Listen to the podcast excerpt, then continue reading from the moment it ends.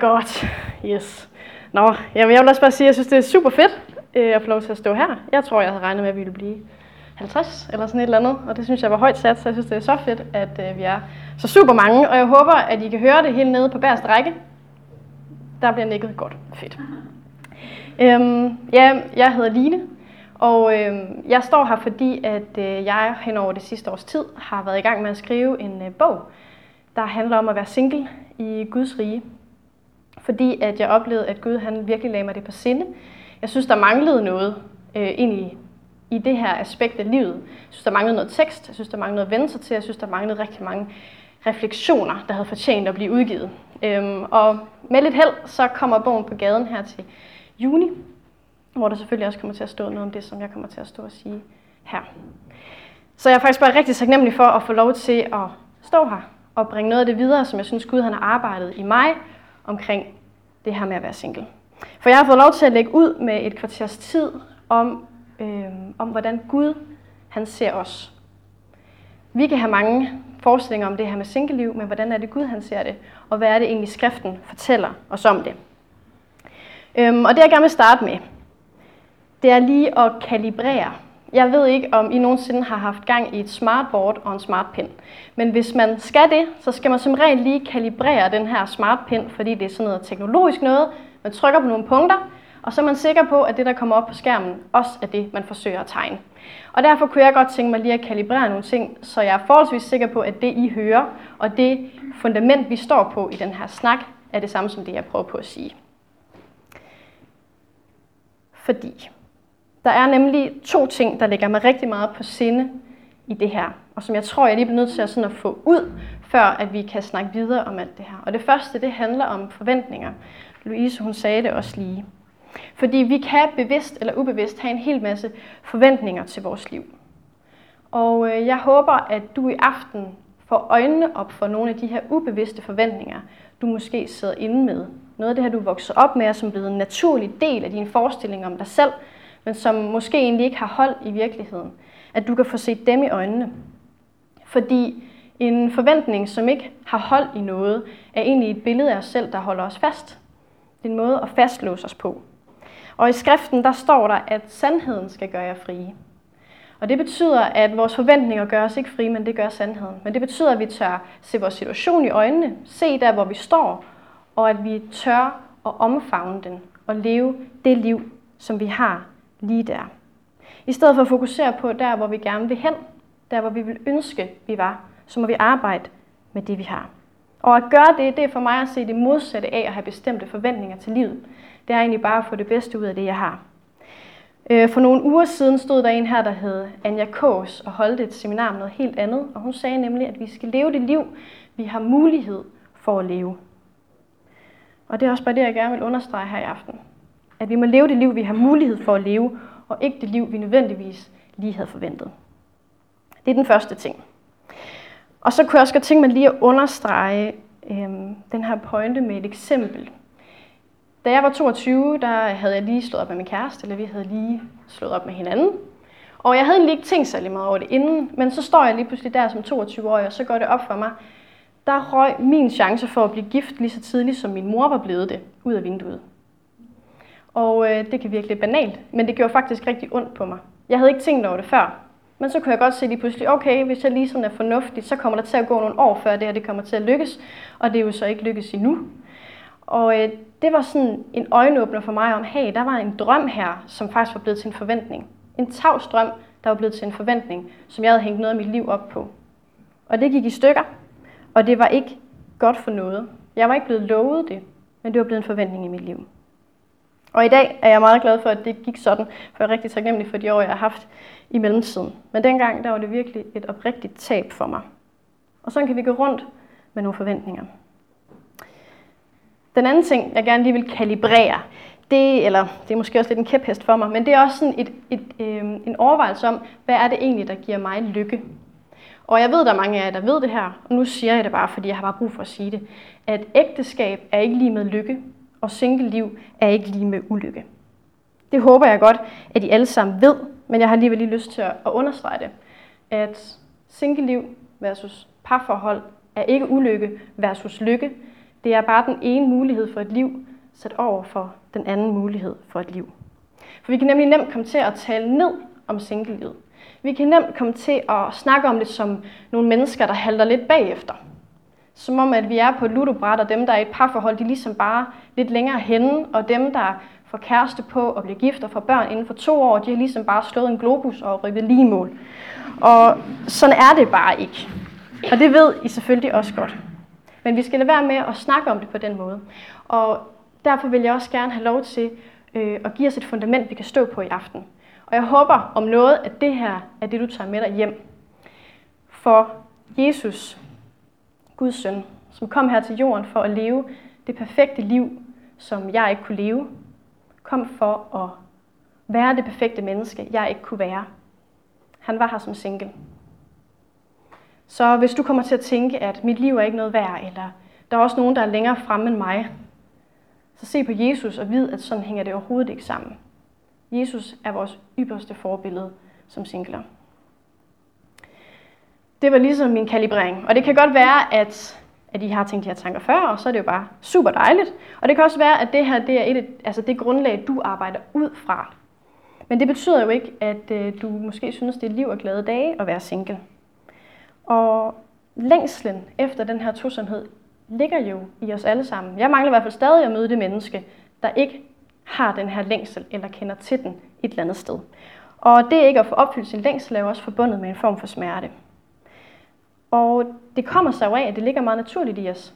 Vi læser os i skabelsesberetningen, at mand og kvinde blev skabt, og vi kan komplementere hinanden på en måde, på en helt særlig måde, som mand, mand og kvinde, kvinde ikke kan. Så det ligger ligesom også dybt i os. Samtidig med, så er det også noget, vi går og ser til daglig. Masser af mennesker, der har det, som vi gerne vil have, eller står i det, som vi gerne vil have lov til at stå i.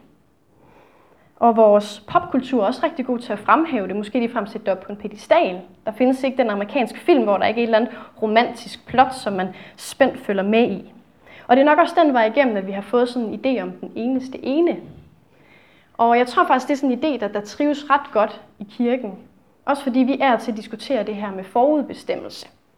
Og hvis vi tror på, at Gud er en, der har lagt hele vores liv til rette for os, han ved alt, hvad der skal komme til at ske, så er det også nemt at tro på, at så har han jo også udvalgt en til mig. Så er der jo en eneste ene, derude for mig, som jeg bare skal vente på at møde. Og nu skal det her ikke være en diskussion om forudbestemmelse, men jeg tør godt tage på mig og sige, at Gud han har ikke udvalgt den eneste ene for dig. Og Gud han har heller ikke valgt en ægtefælle til dig, og han har ikke engang lovet dig, at du får en. Så derfor så skal vi heller ikke bruge krudt på at gå rundt og forvente det. Vi må meget gerne drømme om det, men der er ikke nogen grund til at gå rundt og forvente det. For ægteskabet er en jordisk ordning. Og det handler om at sådan se Guds perspektiv i det her. Den jordiske ordning, ægteskabet, den tjener til virkelig mange positive ting. Til stabilitet og rammen om en familie. Det er et sted for en særlig intimitet og fortrolighed mellem mennesker. Og så er selve institutionen jo også på mange måder sådan et, et særligt symbol på øh, Guds omsorg for vores menneskelige side. Det her med, at vi har også brug for at blive holdt af af nogen her på jorden. På et højere plan, så er det jo et symbol på det tegn Gud, han har, øh, på det bånd Gud han har bundet til os mennesker. Den kærlighed, han elsker os med, at vi er gift med Jesus. Men vi kan ikke ud fra skriften bevise, at det jordiske ægteskab, det rækker ud over den her verden. Tilknytning til en ægtefælle var måske kun det her liv ud. Hvorimod at vi tror på, der kommer et nyt liv og en ny jord. Og i det nye liv og på den nye jord, der er det ægteskabet med Gud, der holder. Det er det, der var ved. Det er det, der er bindeledet mellem de to ting. Og derfor er det jo i Guds perspektiv ikke det vigtigste, at du bliver gift. At vi bliver gift. Det vigtigste er, at Gud, at troen på Gud var ved. Og man kunne godt tænke, at Gud han fraholder mig den allerstørste lykke i livet, ved at jeg ikke har fundet en, jeg kan elske resten af mine dage. Men han har et andet perspektiv. Der er nogle ting, der er vigtigere. Og det er ikke nødvendigt for ham at give dig en ægtefælle for, at han kan frelse dig. De to ting hænger ikke sammen. Det er simpelthen to forskellige kalibre, to forskellige vigtighedsniveauer i livet. I Matteus evangeliet der står der, søg først Guds rige og hans retfærdighed, og så skal alt andet gives dig til tilgift.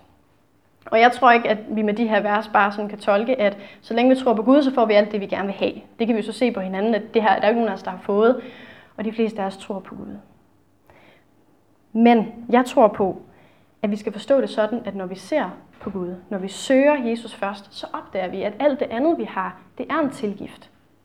At det gode helbred er en tilgift. At det gode job, den sunde familie, den rigtige, det rigtig gode parforhold, det er bare en tilgift. Det er noget, vi kan sige tak for, når vi oplever det, men det er ikke noget, vi kan forlange at modtage. Fordi når vi søger Gud først, så ved vi også godt, at der er noget, der er langt større end ægteskabet. Fordi så ejer vi nemlig frelsen i Jesus Kristus. Og så er der også et billede om Jesus, som jeg tror er særligt trøstende for singler, at det gået op for mig. For Jesus bliver omtalt som den sande brudgom. Eller brud er måske et bedre billede for nogen, men brudgom. Og når vi så indser det, så får ægteskabet ligesom også sin rette størrelse. Så opdager jeg jo, at jeg skal ikke ud og finde det perfekte menneske og blive elsket med den perfekte kærlighed. Fordi det har jeg allerede. Der er allerede en, der elsker mig perfekt, og han er den eneste, der kan elske mig perfekt. Og ham er jeg allerede gift med, så længe jeg tror på ham. Det perfekte, som vi længes efter, det er allerede vores. Så betyder det, at vi her på jorden bare skal finde en, som vi gider at bruge resten af vores liv med. En, som kan gøre mig glad. Og det betyder, at vi stadig mærker smerte og længsel efter ikke at have fundet den her partner. Men i det må vi også give ansvaret til Gud og stole på, at han udruster os til at klare lige netop det, ligesom han udruster os til at klare alt muligt andet. Og at han giver os muligheden for at få et rigt liv alligevel. For Gud han kan bruge dig til så meget som single. Han kan bruge dig til en masse ting, som han ikke kan bruge folk i parforhold eller familier til. Du har, øh, du har nogle ressourcer, som mennesker i den livssituation ikke har. Du har en masse tid, som ikke er sat af til familiepleje eller ægtefællepleje. Og de ressourcer kan du vende ud mod verden til mennesker, der virkelig længes, der virkelig har brug for omsorg og nærvær, og måske hvis familier faktisk er gået i stykker, eller hvis parforhold faktisk er gået i stykker. Jeg tror også, der er noget vigtigt i, at, at som single har man oplevet en form for smerte i livet, og at når man har oplevet, hvad det vil sige at lide, så kan man lide med andre, der lider. Jeg tror, det er virkelig vigtigt at holde fast i, at det er en udrustning, der virkelig er særlig. Det gør, hvad du så tænker, det er virkelig en dårlig byttehandel. Jeg synes, det er fint, jeg har fået alt det her, men jeg vil hellere have det andet. Og sådan har vi det jo alle sammen en gang imellem. Vi vil hellere have det, vi gerne vil have, i stedet for det, vi har fået. Men vi har jo også alle sammen nogle skridt, vi bliver nødt til at tage i det her med at overgive os selv til Guds vilje. Og overgive os til ham handler også om at overgive vores civilstand. For så er den Guds, og så må han gøre med den, hvad det er, han vil. Men så er det også tid for os til at ryste posen og trække nogle nye svar op. Du ved, når jeg spørger mig selv, hvad er den største ambition for mit liv, mit største ønske, så kan jeg tit trække op, jamen jeg vil gerne giftes. Eller hvad vil jeg gerne have nået, inden jeg bliver 35? Jeg vil gerne have to børn. Så er det vores opgave at ryste den pose og trække nogle nye svar op. Og stille os fuldstændig pivåbne over for, hvad er det Gud han vil med mig? Og hvad er det, han kan bruge mig til, der hvor jeg er i livet lige nu? Og så må vi stole på, at han udruster os. Og her til sidst vil jeg bare gerne sige, at det er en virkelig magtesløs position at stå i. Det er utroligt øh, frustrerende og ligefrem sådan angstprovokerende at skulle overgive sit liv til en eller anden styring, også selvom det er så er den hellige og treenige Gud. Men jeg tror faktisk, at det er en af singlens velsignelser. Og det kan godt være, at det er lidt provokerende sagt, men jeg synes faktisk selv, at jeg har oplevet det. Paulus han oplevede det også. Når jeg er magtesløs, så er jeg stærk, siger han, fordi Guds magt udøves i magtesløshed. Det er hårdt, og det er super sårbart at stå i en magtesløs position. Men det er også her, at Gud han virkelig kan arbejde med os og forme os efter hans vilje, hvis vi lader ham gøre det. Afhængigheden af Gud kan vokse sig så tydeligt i et single-liv, fordi der ikke automatisk er en eller anden, jeg kan hælde den over på. Som single så oplevede jeg også en meget stor længsel i mig selvfølgelig, efter en at dele mit liv med. Og det var så tydeligt for mig, at jeg kunne ikke rette det andre steder hen end mod Gud, for der var ikke andre, der kunne opfylde det. Og de gange, jeg har haft kærester på, så har jeg hver gang skulle minde mig selv på, at det er stadig kun Gud, der kan opfylde det her for mig. Fordi det er så nemt bare at pøste over på en eller anden mand. Men som single, så har jeg bare, det har stået så lysende klart for mig, at jeg er fuldstændig magtesløs. Og det har arbejdet virkelig positivt på min totale afhængighed af Gud. Og jeg er der ikke endnu. Det er der ikke nogen, der er. Men jeg har faktisk oplevet at se det som en velsignelse. At leve så nært og så afhængigt af Gud, Fordi det var så tydeligt, at han var det eneste, jeg havde. Ja. Det var det, jeg lige fik lov til at bidrage med i aften. Så nu er der 5 minutter, hvor du skal føle dig fri til at vente mod den, du sidder med, eller dem, du sidder ved siden af. Og bare lige snak om det, der fylder dig. Snak om, var der et eller andet her, der ramte dig? Det er en god måde lige at få sagt det højt, for så kan du huske det til sidst, hvis der er et spørgsmål, du vil stille, eller sådan noget, sådan så at hele aftenen også er præsent for dig. Så lige snak to og to. I behøver ikke udlevere jer selv, men bare lige, hvad der har ramt jer, eller hvad der lige fylder jer efter det her. Ja, fem minutter.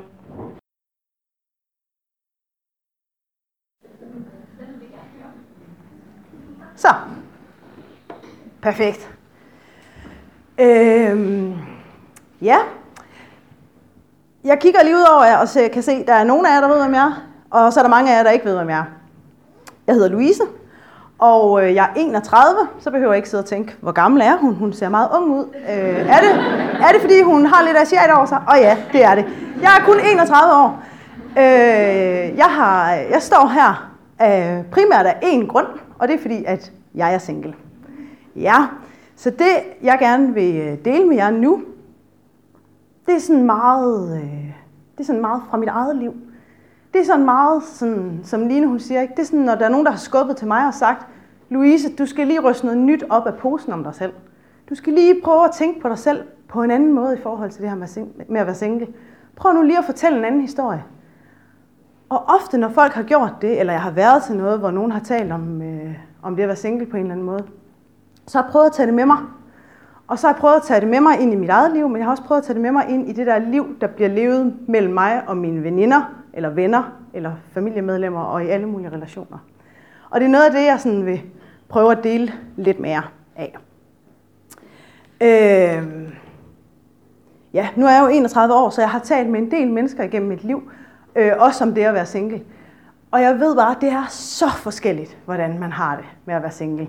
Og det kan også godt være, altså nogle gange, så har jeg det på en måde om øh, mandagen, hvor jeg sådan tænker, yes, jeg er single, jeg kan bare fuldstændig selv bestemme over mit liv. Og så når det bliver søndag aften, så er jeg virkelig ked af, at jeg er single. Så det kan bare ændre sig lynhurtigt, og det er helt forskelligt. Og det er forskelligt, om man er ung, om man er gammel, om man er mand, om man er dame, om man er øh, alt muligt. Alle mulige ting øh, er forskellige omkring det. Og det er jo fantastisk, for Gud har jo skabt os fuldstændig unikke. Og lige præcis sådan, som vi skal være. Så der, jeg vil også bare sige, der er heller ikke en forkert måde at være single på. I skal ikke gå hjem i aften og så tænke, hvis jeg er single på den forkerte måde. Øh, fordi man kan sige, i bund og grund så er det at være single, det er jo bare, altså enten er man vel i et forhold, eller også er man single. Altså, specielt i kristne kredse opererer man ikke så meget lige med det, der ligger imellem. Men altså, så der er man sådan den ene eller det andet sted. Så man kan ikke være det på en forkert måde, man er det på den måde, man nu er det. Men jeg tror på, at man kan være det og leve livet på en, en god måde, og så kan man leve det på en, jeg vil ikke sige de en dårlig måde, men på en, en vanskeligere måde i hvert fald. Det har jeg erfaret i mit liv. Ja. Det første, jeg gerne vil øh, sige lidt om, det handler omkring værdi. Det handler omkring egen værdi. Det handler omkring den værdi, jeg oplever, jeg har som menneske. Og hvorfor vil jeg egentlig gerne sige noget om det? Det vil jeg gerne sige noget om, for det har fyldt helt vildt meget for mig. Øh, det har fyldt helt vildt meget for mig omkring, hvad jeg er værd, når jeg ikke er i den her romantiske relation. Fordi man kan sige, jeg ved godt, at jeg er øh, en OK lillesøster for det meste, en OK datter. Jeg ved også godt, at jeg har nogle dejlige venner, som sætter ekstremt stor pris på mig. Jeg ved, at jeg har nogle gode kollegaer, og nogle gange så siger mine kollegaer også til mig, at jeg er en god pædagog. Så der er mange relationer, hvor jeg godt ved, hvad jeg er i. Men der er én relation, som jeg ikke er i, og det er parforholdsrelationen. Og, øh, og den relation får nogle gange en utrolig stor værdi i mit liv. Altså jeg lægger sådan meget af den, den værdi, jeg oplever, jeg sådan har i mig selv, den lægger jeg over i den kasse. Og så står jeg og kigger på den, og så siger jeg, den er jo tom. Ergo, jeg er nok ikke noget værd. Jeg er nok tom. Og nu fortegner jeg det helt vildt meget, og jeg håber, at nogen af jer sidder og tænker, okay, sådan har jeg det ikke. Men det er bare for at sige, at nogle gange så man godt komme til at sige sig blind på det der med, hvad er egentlig værd? Var jeg den der, der kom til at stå tilbage, da de andre valgte partnere, og så stod jeg bare tilbage, og der var ikke nogen, der valgte mig? Er, det, er, vi, en, er vi en samling af mennesker, der bare ikke, ikke lige er kommet på noget hold endnu? øh, nej, det er vi ikke. Men jeg tror, Ja, nu kan jeg se nogle af jer, I har sikkert været dem, der blev valgt først på fodboldholdet, men jeg kan også se nogle af jer, som måske ikke lige er blevet valgt først på fodboldholdet. Og den følelse, man får der, når man står og kigger ned i jorden. Altså, jeg arbejder i en børnehave, og jeg kan bare se børn, man bliver bare så ked af det. Sådan har jeg det nogle gange som single. Så bliver jeg bare så ked af det. Så kommer jeg bare til at tænke, hvad er jeg egentlig værd? Og er jeg ikke det værd? Altså det at være i et parforhold, er jeg ikke det værd?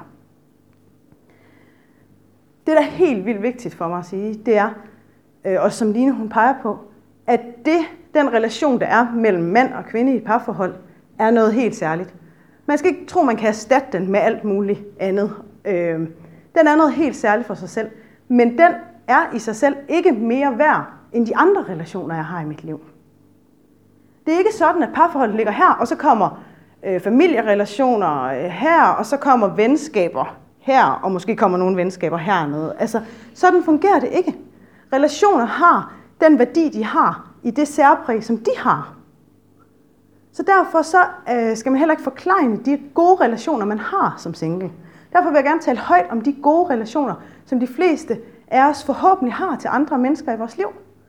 De fleste af os har gode, gode venner, gode familierelationer, gode kollegaer, gode et eller andet. Om ikke andet, så sidder I i hvert fald i et fællesskab nu, og jeg kan høre, at, at I også er i det der sammen. Så tænk højt om de relationer, der er der.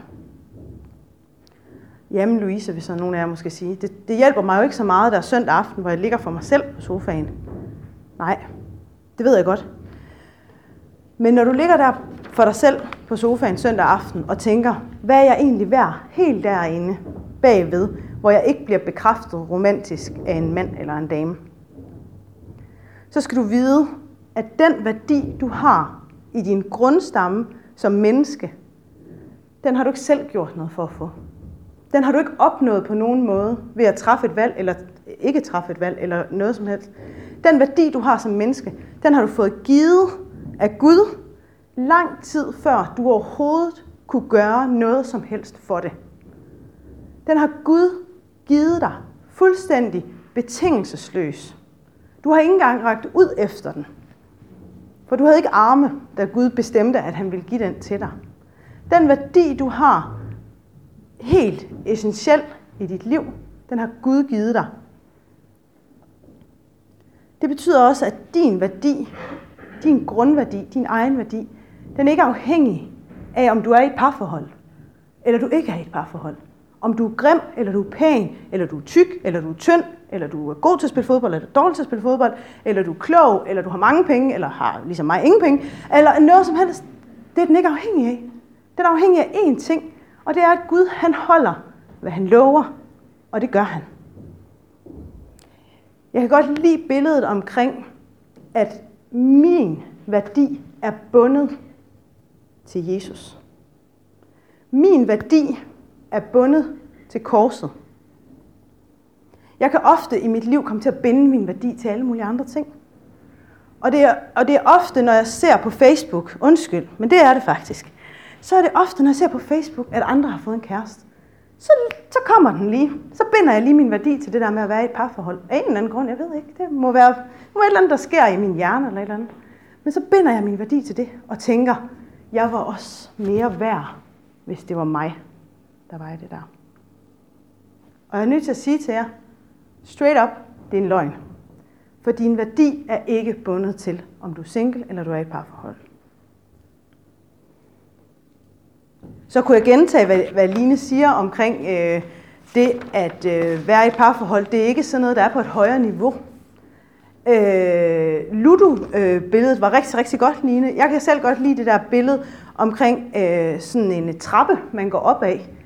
Øhm, så starter man på niveau 1 som sådan kristen, og så går man op, og så går man op, og så, så når man til øh, kærester, forlovet, gift, børn, parcelhus, to biler, og så on og så on. Og sådan er livet bare ikke. Sådan er livet ikke i forhold til lykke, som Line taler om, men sådan er livet heller ikke i forhold til værdi. Det er ikke sådan, at dem, der er på level 10, fordi der er ikke noget level 10, øhm, det er ikke sådan, de er mere værd, end dem, der er et andet sted. Det er ikke sådan, at Gud bedre kan lide mennesker, der, der bor i Rigskov, øh, med en eller anden bestemt indkomst i en eller anden bestemt villa med deres med deres mand og deres børn og deres to biler. Det er det ikke. Det at være i et parforhold kan man jo betragte på rigtig mange forskellige måder. Noget, der har opmuntret mig og trøstet mig meget, øh, det var at få nedbrudt et billede. Og det var sådan, fordi jeg, jeg tænkte sådan her om parforholdet. Jeg tænkte sådan her, det ligger derude, og så går jeg sådan her efter det. Og jeg var meget styret i, i en lang, en stor del af mit liv, var jeg meget styret efter hele tiden at gå efter den der gullerod. Der hang sådan en meter ude foran mig. For jeg tænkte, men det er derude, jeg skal bare gribe det. Det handler bare om, hvor meget jeg gør for det. Jeg skal bare gribe det. Indtil der var en, der sådan skubbede til mig og sagde, prøv at tænke på en anden måde, Louise. Prøv i stedet for at tænke på den her måde. Livet er en vandring fra undfangelse og til, lad os sige, til Jesus kommer igen. Altså, vi, vi er med på, at det fortsætter på den anden side, men nu taler vi om det her jordiske liv på undfangelse, til Jesus kommer igen, eller til at dø. Det er en vandring. Du går på den der sti. Og, og altså allerede inden du overhovedet kommer ind i verden, så har Gud givet dig nogle mennesker. Du har givet dig en mor, en far. Du kommer ind i verden, nogle søskende måske. Der er mennesker omkring dig, der er forskellige mennesker, som du, du går med noget af vejen. Nogle går du meget tæt på, ikke også? Nogle går du lidt længere fra, nogle går du med på en måde, nogle går du med på en anden måde. Nogle mennesker går du sammen med for en tid, og så går du ikke sammen med dem mere. Og sådan er det også. Og så kan det være, at på et tidspunkt, så giver Gud dig at vandre sammen i, i et parforhold. Og så går, det, så, går, så går I måske ikke sammen mere. Så giver Gud dig måske at vandre sammen i et ægteskab. Og have det sammen. Og have den måde at være i relation på, og den måde at vandre på. Men lige meget, hvordan og hvorledes herovre på den her side, der går alle de her mennesker, som jeg så kan være i relation med. På den anden side, der går der en, som altid går der. Han har gået der lang tid før jeg overhovedet blev undfanget, og han kommer til at gå der lang tid på den anden side. Han er fuldstændig stabil, og han går altid tættere på mig, end jeg overhovedet kan forstå eller kan beskrive på nogen måde. Og det er Gud. Han går altid sammen med mig. Så jeg går aldrig alene. Jeg kan føle mig alene. Det er rigtigt. Jeg kan opleve ensomhed. Jeg kan opleve forladthed. Men det er oplevelser, for Gud går lige ved siden af mig. Det er sandheden, at han altid går med mig. Da, da jeg havde det der billede med den der gullerod, altså det, og billedet er virkelig så virkeligt som sådan en øh, sådan et æsel, der går med sådan en pind, ikke også? og så hænger der en gullerod der, så render man rundt sådan her. Og jeg ved, sorry drenge, men jeg ved piger, at I har, det er jo ikke jer selv, men det er selvfølgelig jeres veninder, der også går rundt sådan her nogle gange. Ikke? Det der var i det, det var, at jeg havde bundet alt op på det at være i et parforhold. Jeg havde bundet alt op på det at finde en mand. Og så var det, at jeg hørte det her. Don't let your happiness depend on something you might lose. Og jeg hørte det sådan lige lidt flere gange. Don't let your happiness depend on something you might lose. Og så tænkte jeg, åh, åndfærd Gud, fordi jeg kan jo miste alt i den her verden. Jeg kan jo miste alt. Ja, men så lad være med at lade din lykke afhænge af det. Lad være med at lade din lykke afhænge af noget, du kan miste. Hvad er det så, jeg ikke kan miste, Gud? Min kærlighed, siger han til mig. Min kærlighed kan du ikke miste. Så lad din lykke afhænge at den ubetinget største og mest fundamentale, rå, essentielle strøm af kærlighed, du overhovedet kan, nemlig den, der er mellem dig og mig. Og det øver jeg mig på hver dag. Er jeg super single? Nej, det er jeg ikke. Øh, er jeg helt vildt god til bare altid at stå op som Ole Henriksen og bare sådan love the life as single? Nej, det er jeg ikke. Men jeg kæmper for det. Og jeg kæmper faktisk også for det, ikke bare for, for mig selv, men jeg kæmper faktisk også for det, når jeg sidder der fredag aften med rødvinen. Altså, vi drikker ikke særlig meget. Øh, med rødvinen sammen med mine veninder. Og, og der begynder at komme den der, åh, oh, hvor er det synd for os. Oh, ja, der, er bare, der er bare ikke nogen mænd i kristne kreds. Nej, og de er også bare, og de er også bare, og så er jeg jo nået en alder, hvor de er også bare så unge alle sammen. Altså. Lige der skal man også nogle gange prøve at ture være den, der siger, hey tøser, skal vi prøve at tænke på det på en anden måde? Kunne vi, øh, kunne vi prøve at vente det?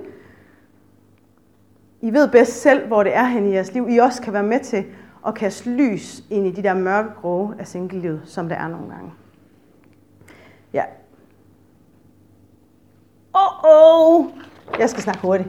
Jeg har lige her til sidst tre myter omkring øh, det at være single. Og det er nogle myter, jeg har stødt på gang på gang på gang. Nummer et, det er synd for mig at være single. Line, hun var rigtig, rigtig godt inde omkring det, i forhold til det her med forventninger. Forventninger til livet. Er jeg blevet lovet, at, øh, at, at du, Louise, du skal ikke øh, være single resten af dit liv. Du skal nok få en mand på et tidspunkt.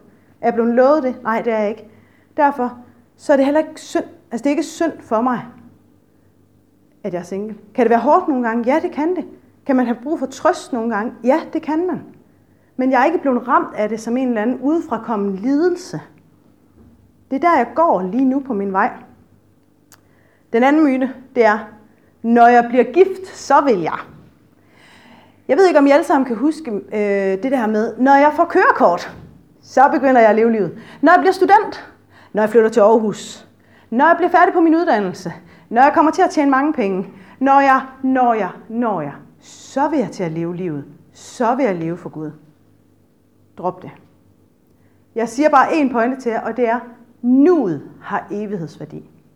Det er lige nu, at livet bliver levet. Det er lige nu, dit liv bliver levet.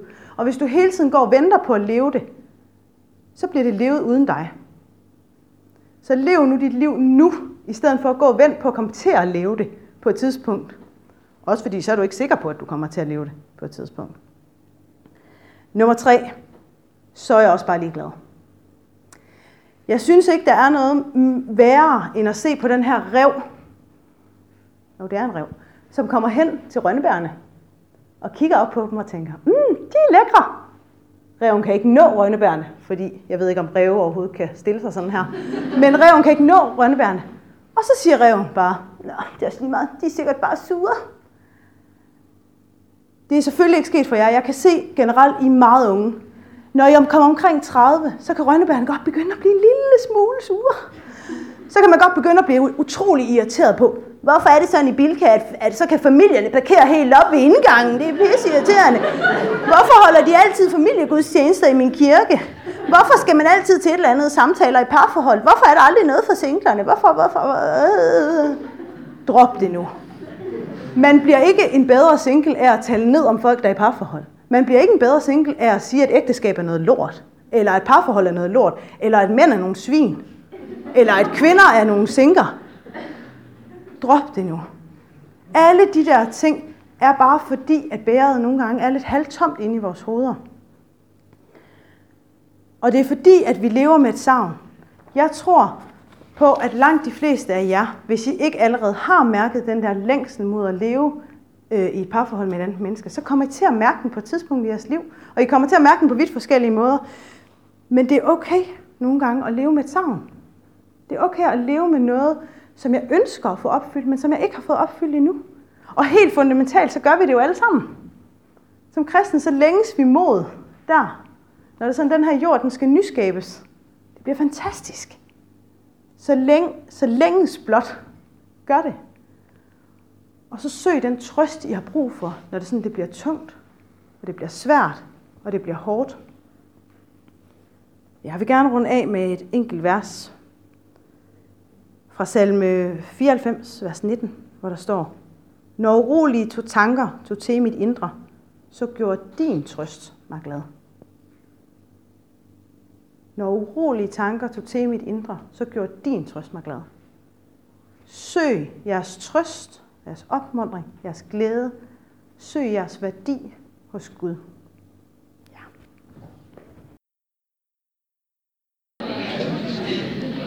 Vi prøver at køre videre med det tredje oplæg, og øh, der så får I en lidt længere øh, pause, når jeg snakker næste gang. Og øh, jeg er glad for, at I skulle sige det, som øh, Line og Louise har gjort. Jeg er meget enig. Så det regner med, det ligger egentlig lidt som øh, et øh, han har sagt, forlæg, lidt til den vinkel, som, øh, som jeg tager. Da vi planlagde det, der tænkte vi, der kunne siges rigtig meget. Det har vi allerede gjort. Jeg kommer til at sige lidt mere. Øh, og der var flere vinkler også, vi kunne nå at have med i de her tre oplæg. Så øh, det kan godt være, at du sidder og tænker, når du har hørt mit ting, hvorfor er det det her med, eller hvorfor er det ikke med? Så det er ikke, fordi vi ikke gerne vil. Men øh, begrænsningskunst, den skal vi også øh, øve os i. Det betyder så dog, at hvis du tænker, det her kunne jeg egentlig godt tænke mig at høre deres bud på, eller deres overvejelse eller erfaring omkring, så er det så her muligheden også bliver til at kan stille nogle spørgsmål bagefter. Øh, vi overvejede lige lidt, hvad var det, vi ville gøre med, med spørgsmål. Det kan jeg allerede sige nu, øh, der kommer et telefonnummer op, og øh, så kan man sms øh, på det. Men det skal nok lige sige noget, inden vi holder, holder pause. Hvad er min baggrund for at, at sige noget om det her? Øh, det er, at øh, Louise hun er et ganske ung menneske. Altså, jeg kan godt slå det med 37 år, som, øh, som single. Aldrig kysset, aldrig haft kæreste. Et stræk, 37 år. Er der nogen, der kan slå den herinde? Så, så sådan erfaringsmæssigt, så kan jeg godt være med der, når det handler om at, at leve som, øh, som single. Derefter så kom der også et par år med kærester, og siden nu også et par år, eller tre, fire snart, i, øh, i, øh, i ægteskab. Så, øh, så som det allerede har været nævnt, der er flere måder at være i livet på. Men øh, jeg har været glad for mine øh, 37 år som, øh, som, som singler. Og så lever vi i den tid, eller det samfund nu, som vi, øh, vi er i. Jeg ved godt, helt bagved kan I ikke se noget af det her. Jeg skal bare lige kort sige lidt, hvad det handler om. Det er, hvis man sådan demografisk skal se lidt, hvor er vi henne i Danmark i dag? Hvad præger os i forhold til samfund, kultur, måden man kan tænke på og er på? Det her det er fra øh, Danmarks Statistik fra, fra sidste år 2015, altså de, de nyeste tal, der blev offentliggjort her i starten af året, hvor den danske befolkning er hen. Og øh, målingen her går tilbage fra 1986, fordi før det, der lavede man faktisk ikke de her tal, så derfor går det ikke længere tilbage. Men på de streger her kan man så se lidt af en, en udvikling. Den orange streg i, i midten, som altså gælder alle aldre, viser, at 37 procent af den danske befolkning lever alene. Det vil sige, altså er voksne. Det vil sige øh, 37, hvad hedder det, 1,6 millioner. Og det er et tal, der vil stigende. Det, det dækker over, det er ikke kun unge under 25 eller 30. Det er folk midt i livet, og det er folk også oppe i den øh, modne alder. Der er for eksempel stregen lige over, der hedder 60 år plus. Der er dalende, altså 38 procent af den aldersgruppe lever alene. Og det at leve alene der, øh, jamen det kan være, at man jo både måske lever som, øh, som, som single, altså slet ikke har været i et parforhold, det er måske også, at man er, er fraskilt, eller som en del af dem vil være, at man lever som, øh, som enker. Det siger måske også noget om, at øh, både mænds og kvinders øh, levealder er stigende, og dermed og især også kvinder, der nok har levet mere som singler i længere tid alene, øh, at den så også er, er faldende, hvor, hvor folk de kommer til at leve længere tid sammen. Nede for nede har jeg bare lige taget på enkelte oplysninger med, for eksempel at hver fjerde enlig voksen bor sammen med andre. For eksempel hvis man bor på plejehjem, så bor man jo sammen med andre. Eller hvis man er ung under 30 bor på kollegie, eller deler lejlighed, bor man sammen med andre. Og alligevel, så når man gør det, det er der sikkert flere af jer, der gør, så lever man stadigvæk som, øh, som øh, alene. Den helt klar høje rate, og det er måske også den, de fleste af i aften hører under, det er personer under 30 år. Der er der altså 58 procent af befolkningsgruppe af, af voksne under, under øh, 30 år, som øh, lever alene. Og som vi kan se på den øverste kurve, så har den altså også været stigende i de her cirka 30 år siden 1986, og ikke mindst de sidste 10 år har den taget ryk op af. Så det med, at man synes, der er rigtig mange omkring en, der lever alene, single, det er at tale single-kultur, det er altså ikke øh, uden grund, når vi sådan ser på det samfund, som vi, vi lever i. Hvis man skulle aflæse nogle tendenser øh, af sådan nogle oplysninger her, ja, så bevæger vi os som samfund fra at være en familiekultur, hvor man primært taler om det og laver parkeringspladser og alt muligt andet, der målretter det. Et samfund, der mere og mere retter sig ind mod alenekultur. Cafémiljø, især i storbyerne, det er der de fleste de er. Jeg tror, det er det 48 procent til ved Københavns Kommune, der lever eller registreret som, øh, som single der. Så derfor er der jo i store byer især fokusering på cafémiljø, eller det at leve alene, eller Coop med Fakta i, i øh, spidsen, som deres lille discountkæde der, der laver enmandsportioner, og ikke altid dobbeltretter og alt muligt andet, eller færdige ting til, til singler, eller alene folk.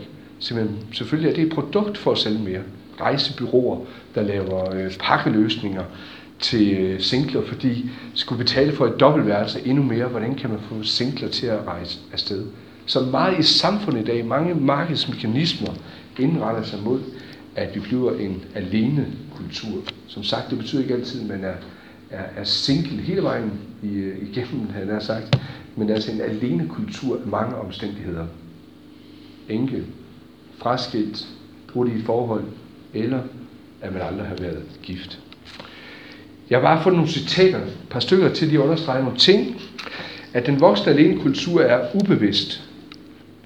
Fordi det tror jeg også, der er en tendens til, at den er. Det er ikke sådan, at den danske befolkning har sagt, nu skal vi primært være en alene kultur og bevæge os væk fra at være familie.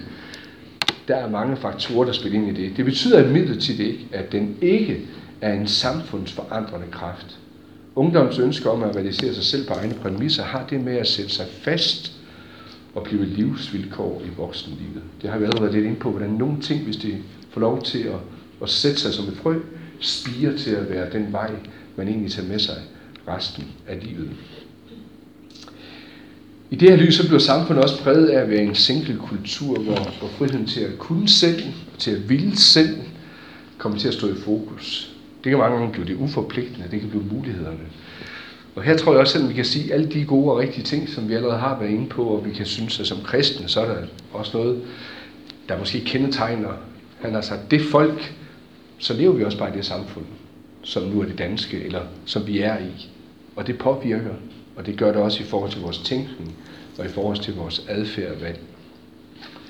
Der er en, der har sagt det sådan, umiddelbart kan det lyde meget trist, at så mange bor alene. Men jeg ser det mest som en del af den bølge af individualisering, som vi rider på, hvor vi alle kan klare os selv og gerne vil skabe præcis det liv, vi drømmer om. Vi lever i en tid med drømmescenarier fra medierne, hvor igennem vi opfordres til at finde vores virkelige jeg frem, så vi hele tiden kan blive bedre, vildere og rigere. Det skal vores partner selvfølgelig kunne leve op til, og ellers vil vi hellere undvære. Det er ikke længere nogen norm, at vi skal bo sammen med en. Mange ender her som prinsessen på ærten, som nogen, der hellere vil være alene, end at være sammen med en person, der ikke er perfekt. Og andre, de ender som kritiske forbrugere. Individualiserings påvirkning, det rammer også ind i det her. Forbrugsmentaliteten, også af relationer, kan også ramme ind i det her. Du er ikke princippet. Det kan også komme til at ligge os snublende nært. Jeg vil gerne have, at I fastholder overskriften. Jeg tror, det er, det er generelle tendenser i samfundet, også når man aflæser statistikker. Og det kan så komme til både os hver især, og os som alene eller singler, og dig præger dig mere eller mindre. Jeg siger ikke, det her er gældende for alle, men jeg tror ikke, at vi går helt ramt forbi. Når det gælder det beskrives singler, så kan der også være nogle tendenser i samfundet. Øh, og måske også nogle, der er vigtigt at slå fast. Louise, du har allerede været noget inde på det. Men singler, de er ikke kronisk ulykkelige. Og ofte kan de være meget mere aktive i at beholde venskabsrelationer. Jeg tror, hvis man render rundt og har øh, den forestilling, at hvis man er single, så er man netop ulykkelig. Som du sagde i starten, gift, lykkelig, eller det er lykken, og det at være alene eller single, det er ulykke, og dermed er man også ulykkelig. Sådan er billedet ikke. Og det er heller ikke det, der tegner sig i, i, øh, i samfundet. Singler, de bærer en stor del af det kulturliv, vi også har her i Danmark. Og i mange tilfælde er det også dem, der har økonomisk overskud. Det kan godt være, at man tænker, at hvis man var gift eller noget, så er der to til at dele mange forskellige ting, men der er virkelig også mange udgifter, der er forbundet med det. Og øh, der kan man faktisk, og det ser vi også, have se singler, som øh, bærer en god løn i sig, og som nu har nogle meget tilpassede udgifter, og så kan det være en ressource på mange måder. Hvis man så også ser rundt sådan i musiklivet, teaterlivet, mange andre ting, sådan lidt eliten i det danske samfund, så findes der faktisk en hel del singler ind i det. Jeg tror også, at det kan være vigtigt at slå fast, at det at være single, det er ikke lige med, med ensomhed. En dag, det at bo alene, er heller ikke lige med ensomhed. Og som øh, jeg læste en, der sagde det, måske nogle af jer har, har læst bogen Offers og 100 og det faderløse samfund, Henrik Jensen, øh, lærer på Roskilde Universitetscenter. Øh, han peger på det, hvornår er det moderne menneske sådan helt alene? iPad, telefon, computer, alt muligt. Altså, vi laver lidt en pseudo-virkelighed også, så vi på en måde aldrig nogensinde bliver helt alene. Og så alligevel, så kan vi både have en ensomhed og meget andet længere inde, men vi er også gode til at kan skubbe den ensomhed på afstand. Vi lever altså i et samfund, der kan påvirkes på mange måder. Hvad betyder det for vores liv som, øh, som, øh, som kristne? Som der allerede har været nævnt noget om, så, øh, han altså, så ser jeg ikke det som det endegyldige mål at blive gift. Det har det heller ikke været øh, for mig, og er det heller ikke. Jeg, øh, jeg har stadigvæk mål for øje. Det er det store bryllup, den dag Jesus kommer igen, eller den dag, hvor jeg er død, hvor han kommer igen, jeg bliver oprejst af, af graven, og skal være til den bryllupsfest, hvor min øh, brudgom kommer og henter mig som hele kirken, der er hans som, øh, som sin brud. Øh, og derfor tror jeg netop også, at man rammer forkert her i livet, hvis man har det succeskriterie, at det egentlig kun lykkes den dag, jeg bliver, bliver gift. Altså at man først er en rigtig kristen, den dag jeg får familie. Som jeg synes i min opvækst nogle gange man kunne fornemme, når folk meget velmenende kom og sagde, hvornår skal du så giftes? Jeg husker engang en MC-dame, der blev ved. Tredje gang. Det var ikke lykkens gang. Det var der, hvor jeg blev sur og, øh, og, og gik.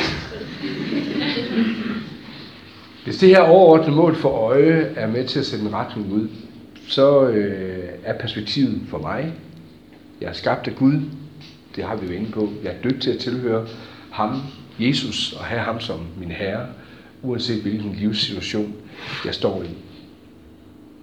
Og jeg prøver faktisk at være rimelig besluttet på, determineret mod mit mål, at jeg gerne vil nå frelst hjem til det liv, der er på den nye jord hos ham, og evigt sammen med Jesus i herlighed. Det får faktisk, også i det her spørgsmål, men egentlig også i alle andre, lov til at overskygge i forhold til min valg, i forhold til mine øh, beslutninger. Det er også det, der med til at give mig en mening for livet, at på den vandring undervejs hjemad, at der vil jeg gerne, at Jesus han, øh, han bruger mig.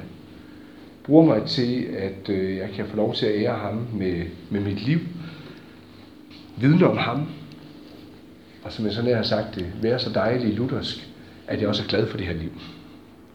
At jeg ikke bare bliver, han er så pietistisk, og det hele går opad, åndeligt gjort det hele, men bevarer en sund jordforbindelse. Jeg er simpelthen glad for det her liv. Jeg har nogle gange så dobbelt, at når jeg nogle gange tænker på den dag, jeg skal dø, jeg ved ikke, efter jeg er blevet på den anden side af 40, så slår den tanke mig nogle gange. øh, og, øh, og jeg har mærke, det, der gør mig aller, allermest ked af det, det er, at der er så meget af det her liv, jeg er glad for. Der er nogle mennesker, jeg er rigtig glad for. Og, øh, og det kommer jeg til ked af at tænke på, at jeg faktisk en dag skal dø. Samtidig med, at jeg virkelig har en dyb himmellængsel. Og jeg glæder mig til at tage hjem af. Og jeg har det sådan, at begge dele må faktisk gerne forme mit liv. Jeg er uhyre glad for livet. Og i det lys kunne jeg godt tænke mig at leve for evigt. Og på den anden side, så glæder jeg mig virkelig også til den dag, hvor jeg skal hjem. Og der er mange ting, som jeg ikke længere skal være i, men også være der, hvor jeg ser Jesus. Og det at leve den spænding, ikke sådan drosser ned, ikke bare 50 procent, men altså at skrue op på fuld volumen, begge dele. Det er for min egen del været med til at give mig mening med livet. Som kristen ind i det her, så bliver det jo ikke bare perfekt og fejlfrit. Hverken i mine tanker, eller i mine prioriteringer, eller også hvordan jeg kan være i nogle øh, relationer. De her ord, som jeg har sat op her, det, øh, det er jeg heller ikke gået ramt forbi i mine 37 år som, øh, som, øh, som single. Øh, og jeg tror, at de spiller en rolle for os. Fordi vi lever den tid, som vi gør, med at det er mit liv, det er mine rettigheder, hvad jeg skal og kan og må. Den samfundskultur, der præger mig, som på forskellige vis også kan være til at præge dig. Og så ikke mindst det, som vi allerede er lidt berørt, misundelsen. Jeg tror, der er noget, der netop nogle gange kan være mest ødelæggende for et liv som single, så er det misundelsen. Det betyder ikke, at den der, man så eventuelt får en kæreste eller bliver gift, er så misundelsen ud af ens liv. Det kan jeg så også betro, at det er den ikke. Det foregår bare på sådan nogle andre måder. Men den her misundelse af, hvad andre eventuelt har, eller det synes jeg kan være meget ødelæggende. Når jeg kalder det indflydelse på livsudfoldelse, ja, så tænker jeg, at i lyset af de her ord, der kan man egentlig vælge to veje. Og igen, så tænker jeg ikke altid, at det er i den rene form. Man kan, man kan vælge det, som, man kan, som jeg kalder den libertinistiske vej. Og jeg vil faktisk sige, at begge dele handler ikke bare om, om man altså, tror på Jesus eller ej, og den sidste, den lyder mere from, så det er nok for de kristne.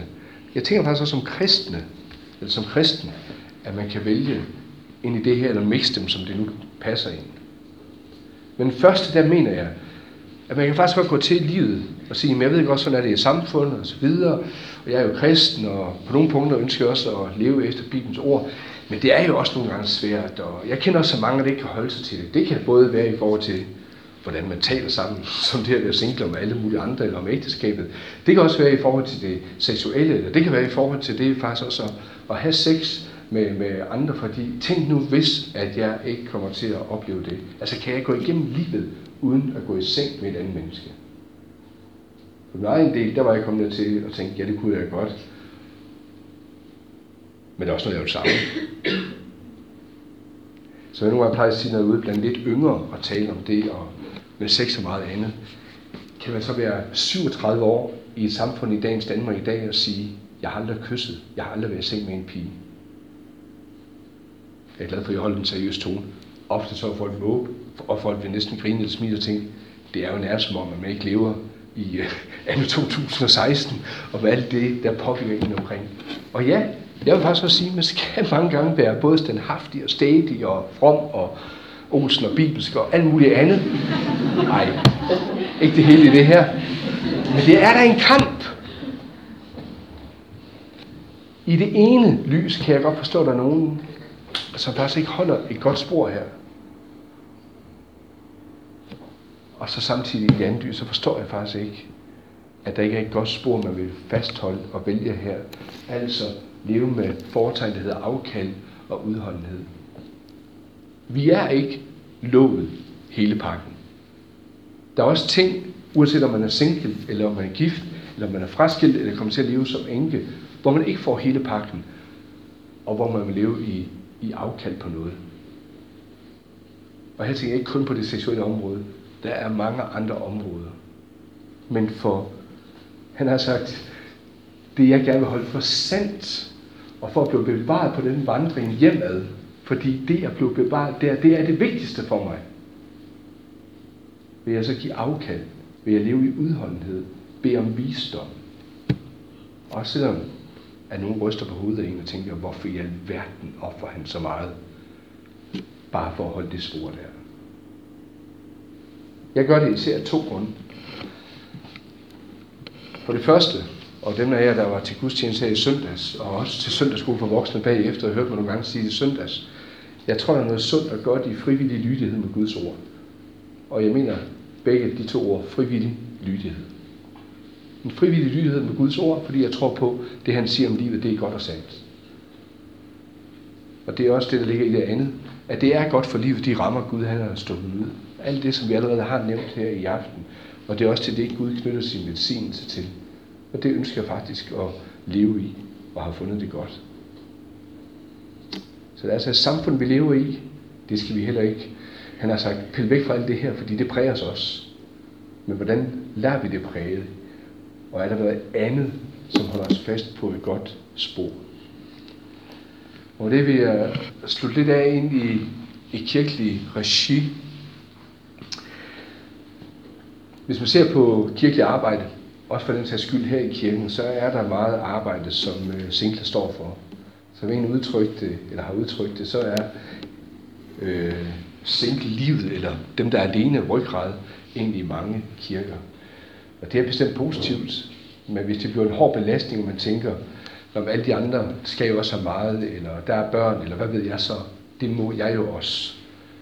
Eller at man egentlig dækker over det, fordi hvis nu jeg er i kirken og står sammen med andre, så får jeg dækket behov for nogle relationer, eller hvad ved jeg, men hvor det bliver en byrde, så er der også noget usundt i det. I 2010 blev der lavet et større stykke forskning omkring singler i, øh, i, i øh, kirkelige miljøer.